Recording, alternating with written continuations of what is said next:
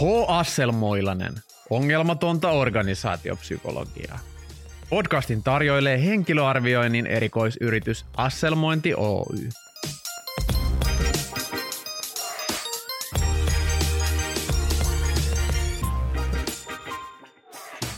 Häpeä on osa inhimillistä kokemusmaailmaa. Häpeä on paikalla töissä ja vaikuttaa jatkuvasti toimintaan. Joidenkin teorioiden mukaan häpeämättömät pärjäävät paremmin, koska eivät häpeä. Tervetuloa häpeämään O. Asselmoilaisen pariin. Studiossa työelämän häpeilemätön monitaituri erikoispsykologi Juho Toivola, Matti eli minä ja podcast Aleksi. Tervetuloa. No häpeähän on tämmöinen voimakas tunne ja liittyy syyllisyyteen, myötätuntoon, kateuden tapaan, itsensä suhteeseen toisiin ja kun me tehdään virhe, niin siihen liittyy useasti häpeä. Mitä varten, Juho, sun mielestä häpeä on työelämässä jotenkin merkittävä tai tärkeä asia? Tai onko ylipäätään? No on kyllä niin kuin suurin osa ihmisistä on aika kiinnostuneet siitä, että mitä muut ihmiset heistä ajattelee. Ja mun mielestä häpeässä on aika paljon just sitä, että häpeä liittyy semmoisiin niin kuin oletuksiin, että miltä tämä nyt muiden silmissä näytti tämä mun toiminta. Ja ihmiset on myös sille ihan tietoisia, että ei kannata mokailla, että jos joutuu siihen niin kuin häpeäpaaluun, niin se voi myöskin vaikeuttaa niin kuin omien itselle tärkeiden tavoitteiden saavuttamista, esimerkiksi urakehitystä tai sitä, että olisi kuukauden työntekijä, niin kuin vaikka Manna Tiansu. Manna Tiansu on tänä kuukauden Asselmanin kuukauden työntekijä, ja siitä hän on saanut hienon kunniakirjan sekä pienen badgin sinne meidän kotisivulle. Häpeähän tietysti merkitsee niin kuin pahimmillaan semmoista eräänlaista sosiaalista kuolemaa, ja häpeä on jollain tavalla sellainen ikään kuin mekanismi, joka estää ihmisiä ihan mahdottomasti tyhmäilemästä. Miten sitten tuommoinen häpeä niin kuin suomalaisessa työelämässä, hävetäänkö Suomessa enemmän kuin muualla? Joo, sä oot enemmän maailmaa nähnyt mies kuin minä, mutta Suomessa se on ehkä sillä tavalla semmoista niinku nöyrempää ja körttiläistä ja ehkä niinku ihmisiä ei niin sellainen voimakkaasti häpäistä erilaisiin sosiaalisiin mekanismeihin, mutta ihmiset on niinku tosi hyviä suomalaista ainakin kokemaan sitä häpeää ja siinä on niinku monia erilaisia sävyjä. Joo, ja Freudikin, kun psykologipodcastista on kyse, niin pitää aina mainita Freud. Nyt on Freud mainittu, mutta Freudilla olisi varmaan paljon sanottavaa häpeästä, ja se liittyy siihen varhaiseen suhteeseen ja miten lasten tarpeisiin on vastattu ja mikä on se suotava tapa toimia. Ja lapsiahan kontrolloidaan aika paljon niin kuin häpeän avulla ja häpeän kautta. Sanotaan lapsille, että häpeisit nyt, kun teit tollasta tai muistan, kun Vilja oli Norjassa päiväkodissa, niin ainoa asia, mitä se oppi päiväkodissa oli, se sanottiin ikke lov, ei saa.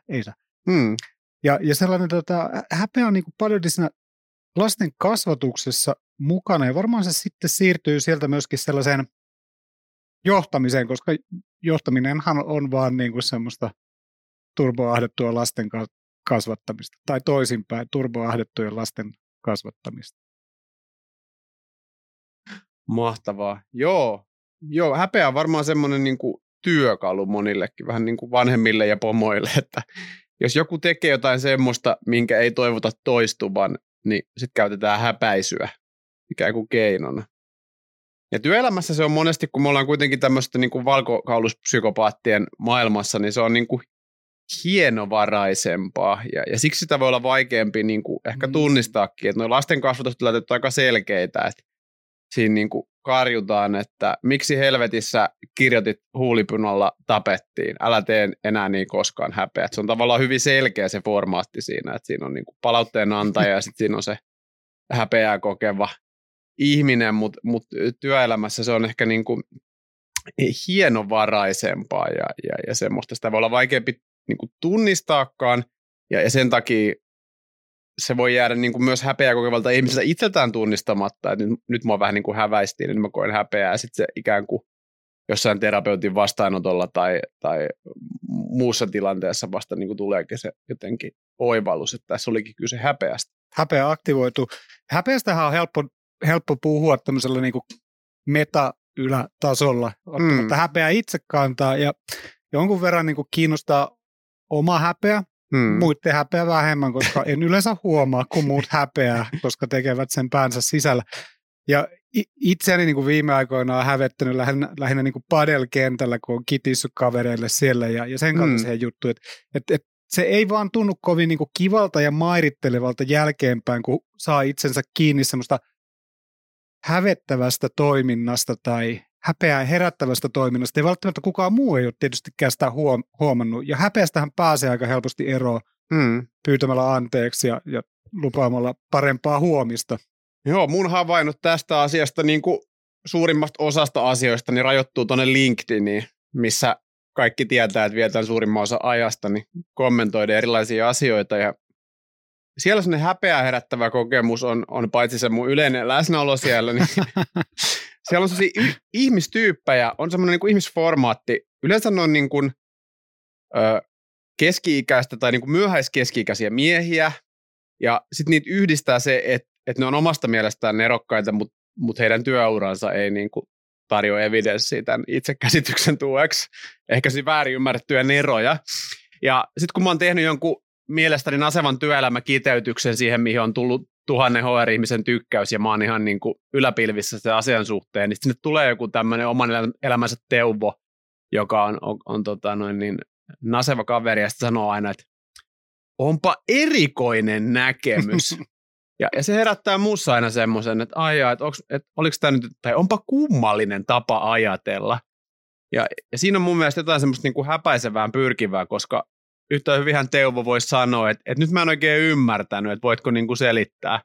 Mutta siinä on tavallaan sellainen leimaava, että mun tapa ajatella tästä on normaalia, yleisesti hyväksytty. Sun tapa ajatella tästä asiasta on vähän kummallinen ja erikoinen. Ja siinä helposti niin kuin koetetaan niin kuin ajaa sitä ihmistä semmoiseen häpeäpositioon, että häpeäisit nyt, kun olet vähän kummallinen erikoinen kaveri. Oletko löytänyt siinä jotain agendaa, että mihin Teuvot pyrkii niin kuin tuommoisella? No mun mielestä siinä on sama, että Teuvo ei halua nähdä tuommoista kirjoittelua, että Teuvo haluaisi nähdä niin kuin omanlaista, ja usein ne on niin kuin konservatiivisia, että usein siihen liittyy myös se, että jos sanoo, että yrittäjyys on tie parempaan elämään, niin sitten Teuvo sanoo, että onpa kummallinen näkemys, että kyllä niin kuin palkkatyö on evät tie parempaan elämään. Hieman katkeruutta myöskin kuulen äänestä. No se on, siis häpeä ei ole nyt ainoa tunne, mitä Teuvo herättää myös vihaa ja kostonhalua ja kaikkea muutakin, mutta puhutaan nyt sitten häpeästä. Mahtavaa. Teuvo painaa kaikkia nappeja, kun parempikin urun soittaja. Kyllä. Mä luin internetistä, joka on mun johtava lähde moniin asioihin, niin kuin kaikkien meidän muidenkin. Ja siellä oli joku tutkimus, että suomalaisista jopa joka viides kokee semmoista murskaavaa tai suurta häpeää, mutta silti pystyy tekemään työnsä ihan ok. Että häpeä on ilmeisesti niin kuin aika paljolti tuolla työelämässä ja ihmiset kokee häpeää. Onko sulla jotain ajatusta, että minkä kaltaiset ihmiset häpeää enemmän kuin muut? Varmaan siihen liittyy herkkyys ja erityisesti sosiaalinen herkkyys. Ja jos on ikään kuin altis poimimaan erilaisia signaaleja siitä, että mitä muut ihmiset ajattelee tai tuntee, niin semmoinen ihminen varmaan myös häpeää helpommin, koska tulee tulkinneeksi tai jopa ylitulkinneeksi niitä signaaleja, mitä sitten toisista ihmisistä huomaa. Onko se semmoista myötähäpeää vai omaa häpeää omasta toiminnastaan, kun huomaa, että muiden pettyneet ilmeet? Niin, ehkä se on. Joo, koetaan yhdessä häpeää tästä mun epäonnistumisesta. Joo. Pitäisikö häpeästä puhua jotenkin vakavamielisemmin? Onko tämä sellainen aihe, että tästä ei paljon pitäisi hihitellä? No ei, mä luulen, että niin kuin kaikki muutkin asiat, tämä pitäisi vaan niin kuin nostaa siihen päivän valoon, että tämmöinen asia hävettää, koska se isoin ongelma häpeässä on se, että se salpaa ja estää toiminnan, että se johtaa semmoiseen rohkeuden ja aloitteellisuuden puutteeseen, että tämmöinen kroonisesti häpeävä ihminen niin pikkuhiljaa myös helposti passivoituu, ja mehän ei haluta nähdä sitä passivoitumista niin elämässä kuin työelämässäkään. Joo, varmaan totta, että niin kuin häpeävälle ihmiselle huono neuvo, mutta oikealle ihmiselle hyvä neuvo on se, että aika harvoin muut näkee sitä häpeää yhtä niin kuin suurella tavalla kuin itse sen näet. Että semmoinen niin kuin suurin osa häpeästä ja vähän semmoista hukkaa heitettyä energiaa, joka niin kuin sanoit, niin salpaa sitä oikeaa toimintaa. Joo, ehkä niin kuin kuormittavinta, jos omia häpeäkokemuksia tarkastelee, niin on sellaisia, että jos on just vaikka jollekin lapsuuden kaverille tai entiselle tyttöystävälle tai jollekin niin kuin muulle hahmolle niin kuin, tai muuta hahmoa kohtaan niin kuin käyttäytynyt tosi törkeästi ja tavallaan edelleen hävettää se juttu, että eikä saa sitä closurea tavallaan, että ei ole ikinä pyytänyt anteeksi tai näin, niin se voi niin kuin vuosikymmentenkin jälkeen hävettää edelleen ja toimii tietynlaisena painolastina, kun taas asiat, mitkä on tullut käsiteltyä niin kuin tilanteen yhteydessä tai välittömästi tilanteen jälkeen, niin ei samalla tavalla enää niin kuin ole siellä selkärepussa. Sitten voi tulla myös häpeä taakka, mitä sit ihminen joutuu kantamaan mukana, etenkin jos on tullut hölmöltyä paljon, eikä ole pyytänyt anteeksi. Erityisesti, jos on hölmännyt paljon. Ja totta, niin kuin tuommoiset musertavat häpeän kokemukset liittyy varmaan muihin ihmisiin ja niin kuin heitä kohtaan rikkomiseen. Et se on ihan totta. Mitä arvelet, kokeeko valaat häpeää, kun tiedätkö, valaat on tuolla niin kuin villinä luonnossa? Valtamerissä. Ja sitten joskus valaat ui valtamerissä ja ne esimerkiksi yrittää mennä vaikka etelän avalle, koska siellä on herkullisia pingviineitä syötäväksi. Ja sitten joku niistä valausta ajautuu sinne rannalle ja ei edes saa niinku, varmaan kokee, että niinku vatsa koskee vähän jo pohjaa, nyt aletaan olla lähellä. Sitten vaan kuitenkin mennään sinne ja sitten yhtäkkiä olla rannalla ja ihmiset työntää sua pois ja ei pysty saamaan naamaa piiloon, kun ollaan siinä veden yllä. Häpeääkö valaat? Sitten siellä on yksi kaveri semmoisen mopin kanssa kastelemassa sitä valasta, että pysyisi märkänä. Häpeääkö valas moppimiehen läsnä ollessa? Niin voihan se olla vähän niin kuin semmoinen olottava tilanne. Kyllä ne varmaan häpeää ja valaan laulu. Tietysti katoin tänä aamuna YouTubesta Nightwishin 20 vuotta vanhaa konserttia, missä Tarja Turunen vielä laulaa Sleeping Sun-kappaleessa ihan niin kuin kauniisti semmoisella oopperalaulajan äänellä. I wish for this night time. Ja sitten se on yleisöstä kuvattu. Se ei ollut siis virallinen Nightwishin video, vaan se on semmoinen handheld funny video. Niin sitten siinä kuuluu tavallaan siinä ääniraidalla, kun Jorma 28V laulaa siinä niin kuin mukana. Ja Jorman ääni ei kuulosta yhtä hyvältä kuin Tarjan ääni. Pystyn kuvittelemaan, kuulin sen äsken täällä kuulokkeissa. Niin, mutta tavallaan, et valathan laulaa myös. Ja jos joku valas joskus niin kuin eksyisi kuulemaan sitä omaa lauluaan, sellaisena kuin meribiologisen nauhoittaa, niin saattaisi kokea samanlaista häpeän tunnetta kuin ihmiset kokee silloin, kun ne kuulee oman lauluäänensä narulta. No entäs sitten se valas, joka nyt sieltä on työnnetty rannalta taas veteen, niin laulaako ne semmoisia niin kuin pilkkalauluja, sillä vähän niin kuin englantilaiset futiskannattajat sieltä lehtereillä. Onko ne sellaisia ne laulut valaan? Kyllä, ja niistä tulee semmoisia folkloren kaltaisia lauluja, että tarina niin kuin Jonne Valasta, joka ajautuu rantaan. Kyllä. Se on semmoinen niin kuin kymmensäkeistöinen niin kuin hauska kertomuslaulu. Tätä ette tienneet, eli valaat häpeä, ja näin se näkyy. Miten sitten, jos palataan työelämään, valaitten työelämästä ihmisten työelämään, niin minkälainen rooli sillä pomolla on siihen häpeään siellä työympäristössä? No jos katsoo työelämää, niin varmaan se liittyy siihen niin kuin riittävyyteen ja onnistumiseen, epäonnistumiseen ja erityisesti semmoiseen niin kuin normaalista poikkeaviin niin kuin tilanteisiin, jotka on omia herättämään häpeää. Et jos on vaikka niin kuin töpeksinyt, niin mun mielestä niin kuin pomoilla on ensinnäkin hyvä olla sen verran mentalisaatiokykyä ja tunneälyä tai tunnetaitoja, että he ymmärtää, että nyt tämä tilanne saattaa herättää tuossa ihmisessä häpeää, vaikka hän ei ole sitä nyt erikseen niin kuin maininnutkaan. Ja ehkä niin kuin olla sillä tavalla esihenkilönä käytettävissä siinä tilanteessa, että ikään kuin osoittaa tukensa ja pystyy ehkä omalla toiminnalla liennyttämään sitä mahdollista tai todennäköistä häpeää sanomalla, että tyyli, mitäs näin nyt on, että näitä sattuu ja joo, olihan toi nyt aika paha moka, mutta niin kuin Timo Jutila lainaten mennään eteenpäin, ei jäädä jumin tähän juttuun ja maailma ei tähän kaadu tyyppisesti. Tuossa oli ihan niin kuin terävää tarinankerrontaa ja sellaista niin kuin tilanteeseen tarttumista ja Ehkä toi asia, minkä huomasin tuolta, niin on se, että jos itselleen ja muille tunnustaa, että on mokannut, niin silloin mun mielestä se häpeäkin pienenee, koska sä oot ikään kuin avannut itse sille häpeälle. Sun ei enää tarvitse niinku arvailla, että kuinka paljon muut osoittaa sulle semmoisia häpeää herättäviä tunteita, vaan sä oot ikään kuin avannut itsesi, että tää nyt hävettää, että voi helvettiläinen, että tämmöinen juttu tuli tehtyä. LinkedInin ohella toinen areena, mistä mä ja Matti lähinnä ammennetaan näitä meidän työelämäviisauksia, on urheilu, koska me ei ihan oikeata työelämää olla hirveästi nähty kumpikaan. Niin olin katsomassa eilen urheilua, niin kuin usein on, ja siellähän esimerkiksi jääkiekko-ottelussa Lempäälän kisa harmittavasti hävisi eilen Nokian Pyrylle Suomisarjan paikalliskamppailussa, mutta kausi on vasta alus, että tässä mennään eteenpäin.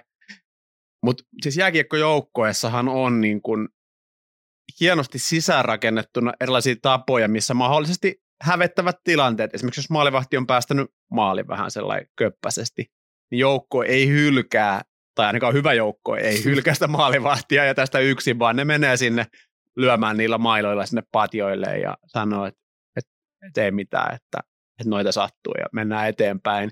Ja tavallaan niin kuin mä haluan nähdä sen, tämä on nyt tämmöistä mun niin kuin luentaa siitä tilanteesta, mutta mä haluan nähdä sen niin, että yhteisö tulee yksilön tueksi auttaa käsittelemään sen mahdollisen häpeä, mitä siihen niin kuin huonoon pelaamiseen liittyy, ja ikään kuin uudelleen orientoimaan, niin kuin, että peli jatkuu, että ei jäädä jumiin tähän. Joo, ihan hyvin nähty. Mulla on semmoinen norjalainen kaveri kuin Geir Jurdat, joka on tehnyt jalkapallojen rangaistuspotkuista enemmän tutkimusta kuin kukaan muu.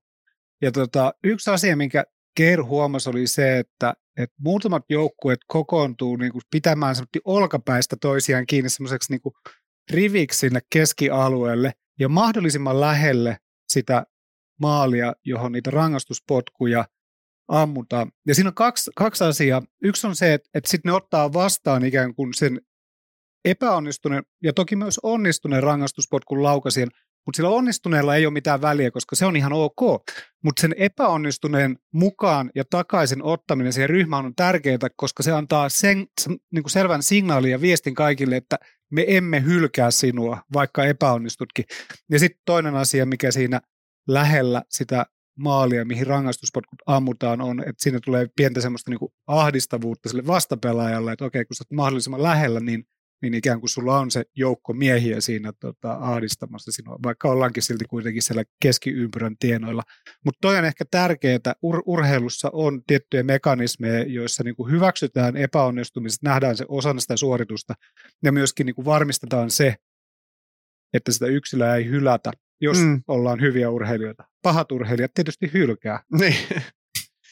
Mutta olisi kiinnostavaa niinku kuulla joltain oikeaa työelämää tuntevalta, että onko työelämässä tämmöisiä vastaavia mekaniikkoja. Että miten, yksi, mitä niinku huomaan, että me tehdään, koska me ollaan tämmöisiä noloja myyntimiehiä, että me pidetään Matin kanssa myyntipalavereita kiinnostavien asiakkaiden kanssa useita joka viikko. Ja välillä niinku, molemmat, jompikumpi meistä aina sanoo jotain tyhmää ja noloa tai mokailee jollain tavalla. Vaikea kuvitella varmaan, mutta ehkä niinku se, mikä siinä auttaa, on se, että meillä on muodostunut psykologisesti melko turvallinen työyhteisö, että me pystytään niinku nauramaan itsellemme ja toisillemme. Et aika terävästi me poimitaan ne niinku tekemiset semmoiseen yhteiseen käsittelyyn ja ehkä se vaatii myös semmoista henkilökohtaista kypsyyttä, että pystyy myöntämään ne virheet ja tavallaan uudelleen kehystämään ne semmoisiksi vitseiksi, joita voidaan sitten niinku kertoa jatkossa. Että tavallaan. Niin, tai sitten se on semmoista niinku kokemuksen tuomaa toistojen määrää, että kun monesti nolosta tilanteessa, niin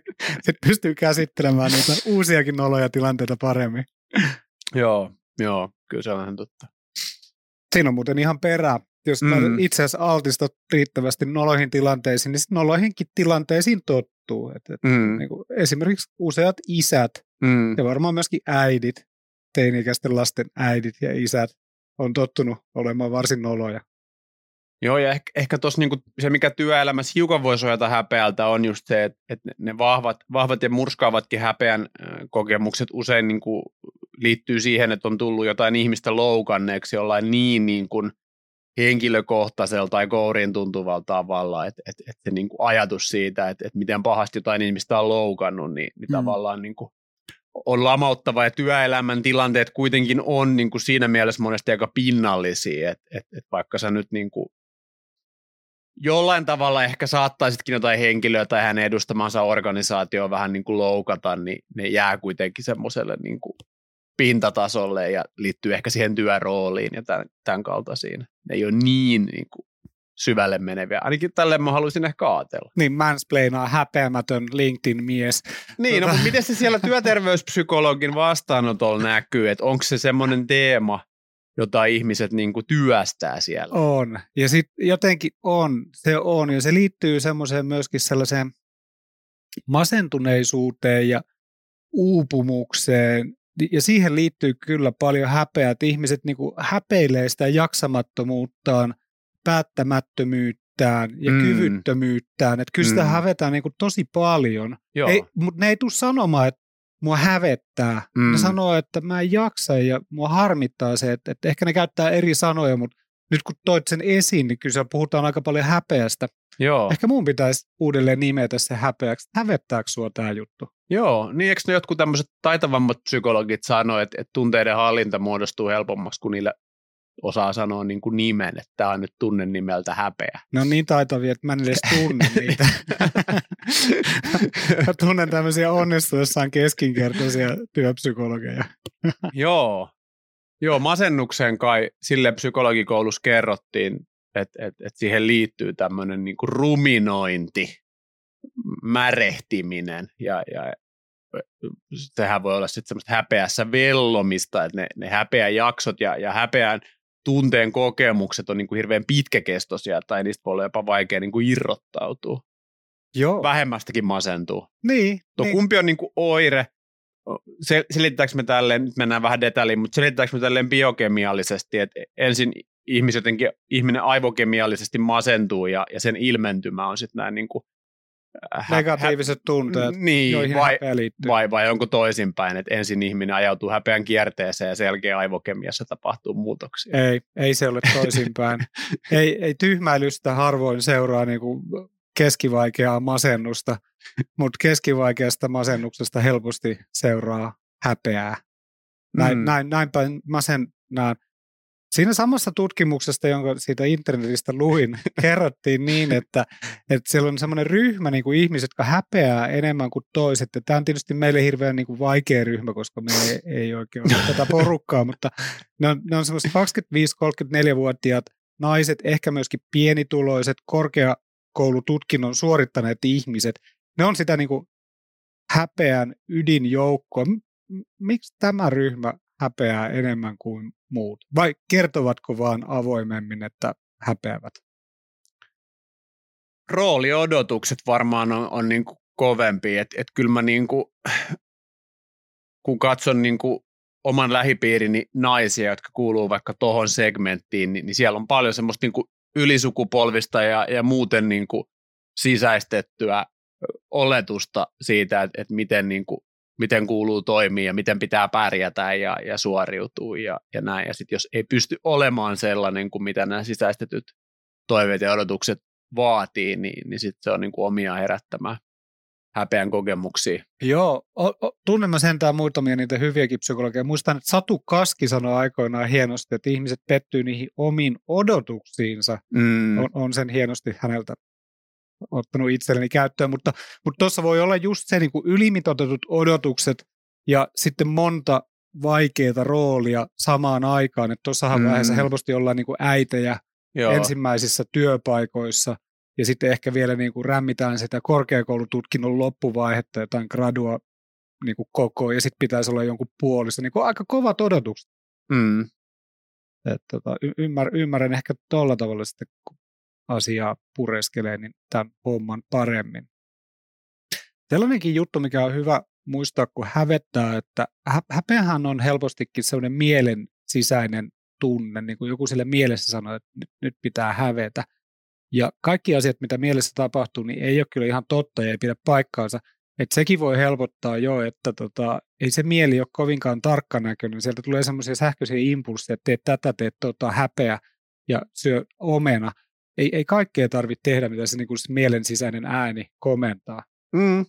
Ja jos on niin kuin psykoterapiassa tai oman elämänsä psykoterapeuttien ympäröivä, niin sitähän voi niinku purkaa osinkin ja lähteä sillä tavalla, jos vaan niinku jaksaminen ja siviilirohkeus riittää, niin purkamaan tavallaan, että kun se on sosiaalinen tunne se häpeä, niin siinähän aina on niinku taustalla joku ajatus, että kenen silmissä. Siinähän on niinku joku sisäistetty katse, freudilaiset sanotaan, joku tällainen, että jonkun ihmisen silmissä tämä oli nyt noloa tai mua paheksutaan, niin sitten tavallaan just se, että no kuka se on, että onko se sun puoliso, onko se sun äiti, ja sitten tavallaan niin kuin kysyy siltä ihmiseltä, että hei, mitä sä ajattelit musta, kun mä tein näin, niin sitten se ihminen kertoo, että no vähän ehkä harmitti, mutta lähinnä ajattelin, että tollainen toi nyt vaan on, että se ikään kuin vastaus, minkä siltä henkilöt oikeasti saa, ei ole niin kuin läheskään yhtä murskaava kuin se ikään kuin sisäistetty tai kuviteltu ikään kuin tuomitseva katse, joka sen niin kuin häpeän herättää. Ja sama työelämässä, että jos niin kuin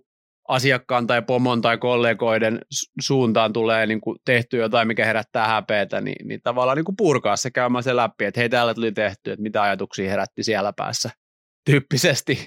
Mutta tämäkin on tietysti tämmöistä niin kuin toimintakykyisen etuoikeutetun ihmisen viisastelua, että helppo kuvitella, että vähemmän toimintakykyiseksi ja ponnekkaaksi itsensä kokevan, niin tuohon varmaan hirveän helposti pysty, eikä minäkään varmaan pystyisi, jos niin kuin oikeasti olisi tuommoinen tilanne päällä.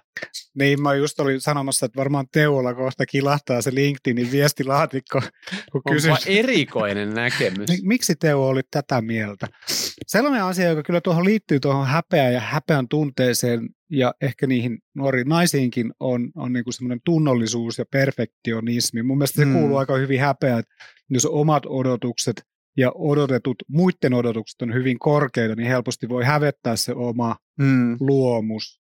Et jollain tavalla niin kuin tollaiset teemat ainakin liittyy häpeään, tai tollaiset persoonallisuuden piirteet liittyy häpeään.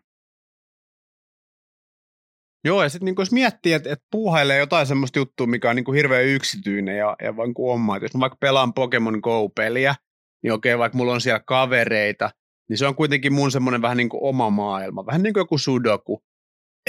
Ei siinä niinku tapahtuvat epäonnistumiset tai hölmöilyt tuota häpeän tunnetta, mutta siihen liittyy aina se, että se on jollain tavalla niinku muiden ihmisten nähtävillä tai jonkunnäköisessä jaetussa todellisuudessa, et enemmän niinku sillä puolella. Miten ne työelämän areenat tietysti on, että nehän on semmoisia niinku häpeän näyttämöitä, jos ne haluaa sellaisina nähdä ja kokea. Niin, toiset tilanteet on enemmän ja toiset vähemmän. Tänään alkaa Nordic Business Forum. Olisiko työelämä parempaa, jos ei olisi häpeää? No, joo ja ei. Häpeällä on niinku huonoja vaikutuksia.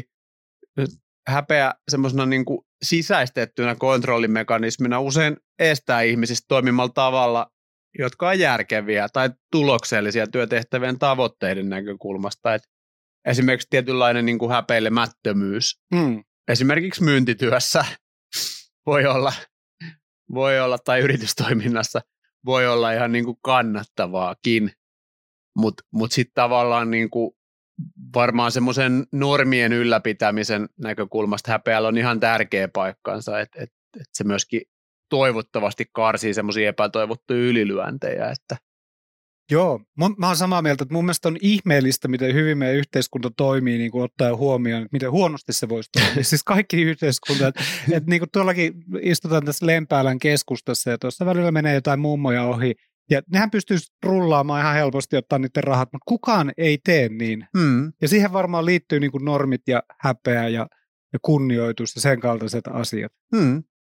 Ja se on mun mielestä hämmästyttävää, miten hienosti tämä yhteiskunta toimii. Jatkakaa vaan kaikki kuulijat hyvää toimintaanne tässäkin yhteiskunnassa. Jättäkää mummot rauhaa. No se on myöskin hyvä neuvo. Miten sitten tuommoinen kykyrakenne ja häpeä? Viisaat ihmiset, häpeävätkö enemmän vai vähemmän? No ainakin heillä on kapasiteettia analysoida ja sitten myös ylianalysoida niitä asioita. Kapasiteettia hävetä enemmän. Niin, tunnistaa kaikkea, mistä olla häpeissä.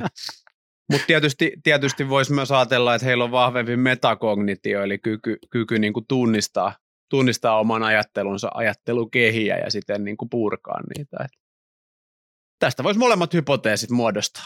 Tutkimus kertonee, miten on. Ei ehkä ole semmoinen asia, mitä itse pohtisin niin kuin tässä kontekstissa, että ehkä niin kuin kyvykkäämmät ihmiset on sitten kykenee kokemaan niin kuin moniulotteisemmista asioista häpeää. Se on intensiivisempää ja kirjavampaa häpeän tunnetta. Mm. Mikäs sen parempaa?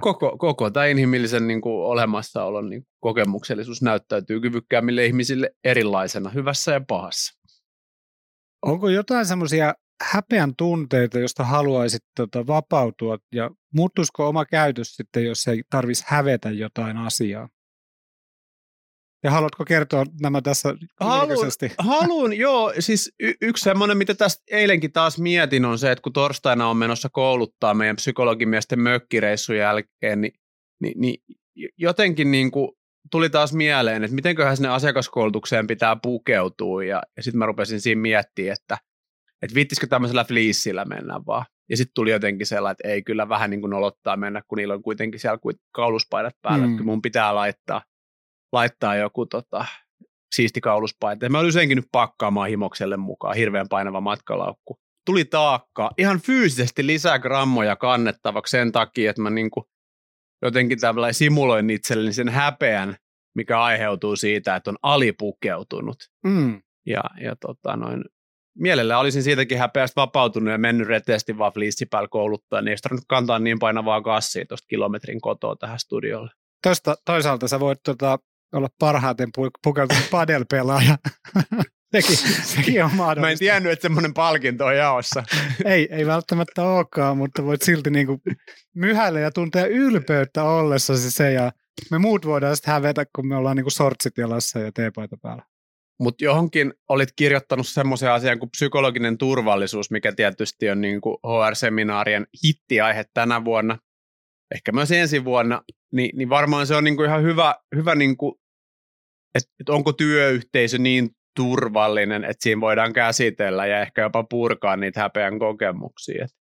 Et sehän olisi tietysti ihan hyvä asia ja varmaan niinku tehostaisi sitä työsuoriutumista ja asioiden niinku yleistäkin sujumista. Jos se niinku olisi niin turvallinen se työyhteisö, että niitä omia häpeän kokemuksia voisi tuoda esiin.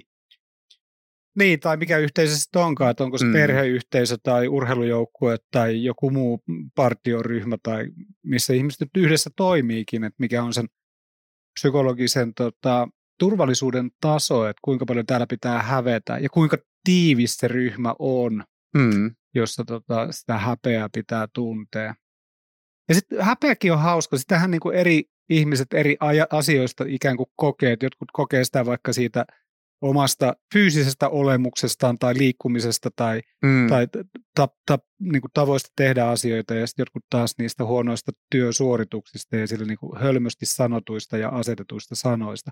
Ja pitää myöntää, että kyllä joskus, en ole itse tätä podcastia kuunnellut, mutta jos kuuntelisin, niin joskus varmaan häpeää joskus tätä puhuakin, että tällaisiakin tunteita niin kuin tähänkin podcastiin liittyy tai tähänkin formaattiin. Joo. Ja mitä niin kuin haastavampaa tai itselleen vieraampia työtehtäviä hoitaa, niin sitä niin kuin todennäköisempää on, että sit jotain pientä häpeää voi kokea, etenkin jos kokee, että työskentelee jollekin vaativalle asiakkaalle tai osaavien yhteistyökumppaneiden seurassa.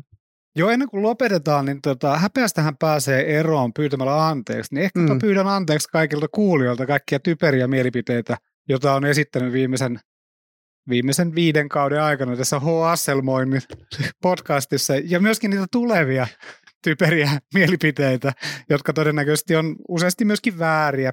Ei täällä ole mitään semmoista niinku ylimaallista tietoa, semmoista alamaallista tietoa, eikä paljon edes alamaailman tietoa.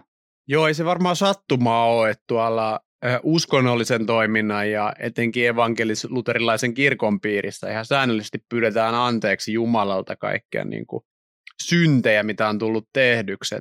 Ehkä mekin voidaan tässä nyt niinku, mitenkään nyt syntejä erittelemättä tässä kohtaa, niin pyytää kollektiivisesti anteeksi kaikkia syntejämme ja sitten vapautua tästä häpeän taakasta. Anteeksi, hyvä kuulija. Anteeksi. Joo, kiitos Juho. Seuraavan kerran evankeliumia odotellessa päätämme Häpeä radion tähän. Tämä oli hauska jakso. Kiitos myöskin podcast Aleksi ja jatkamme ensi viikolla. Kiitos kuulija, olet meille tärkeä. Kiitti, hei.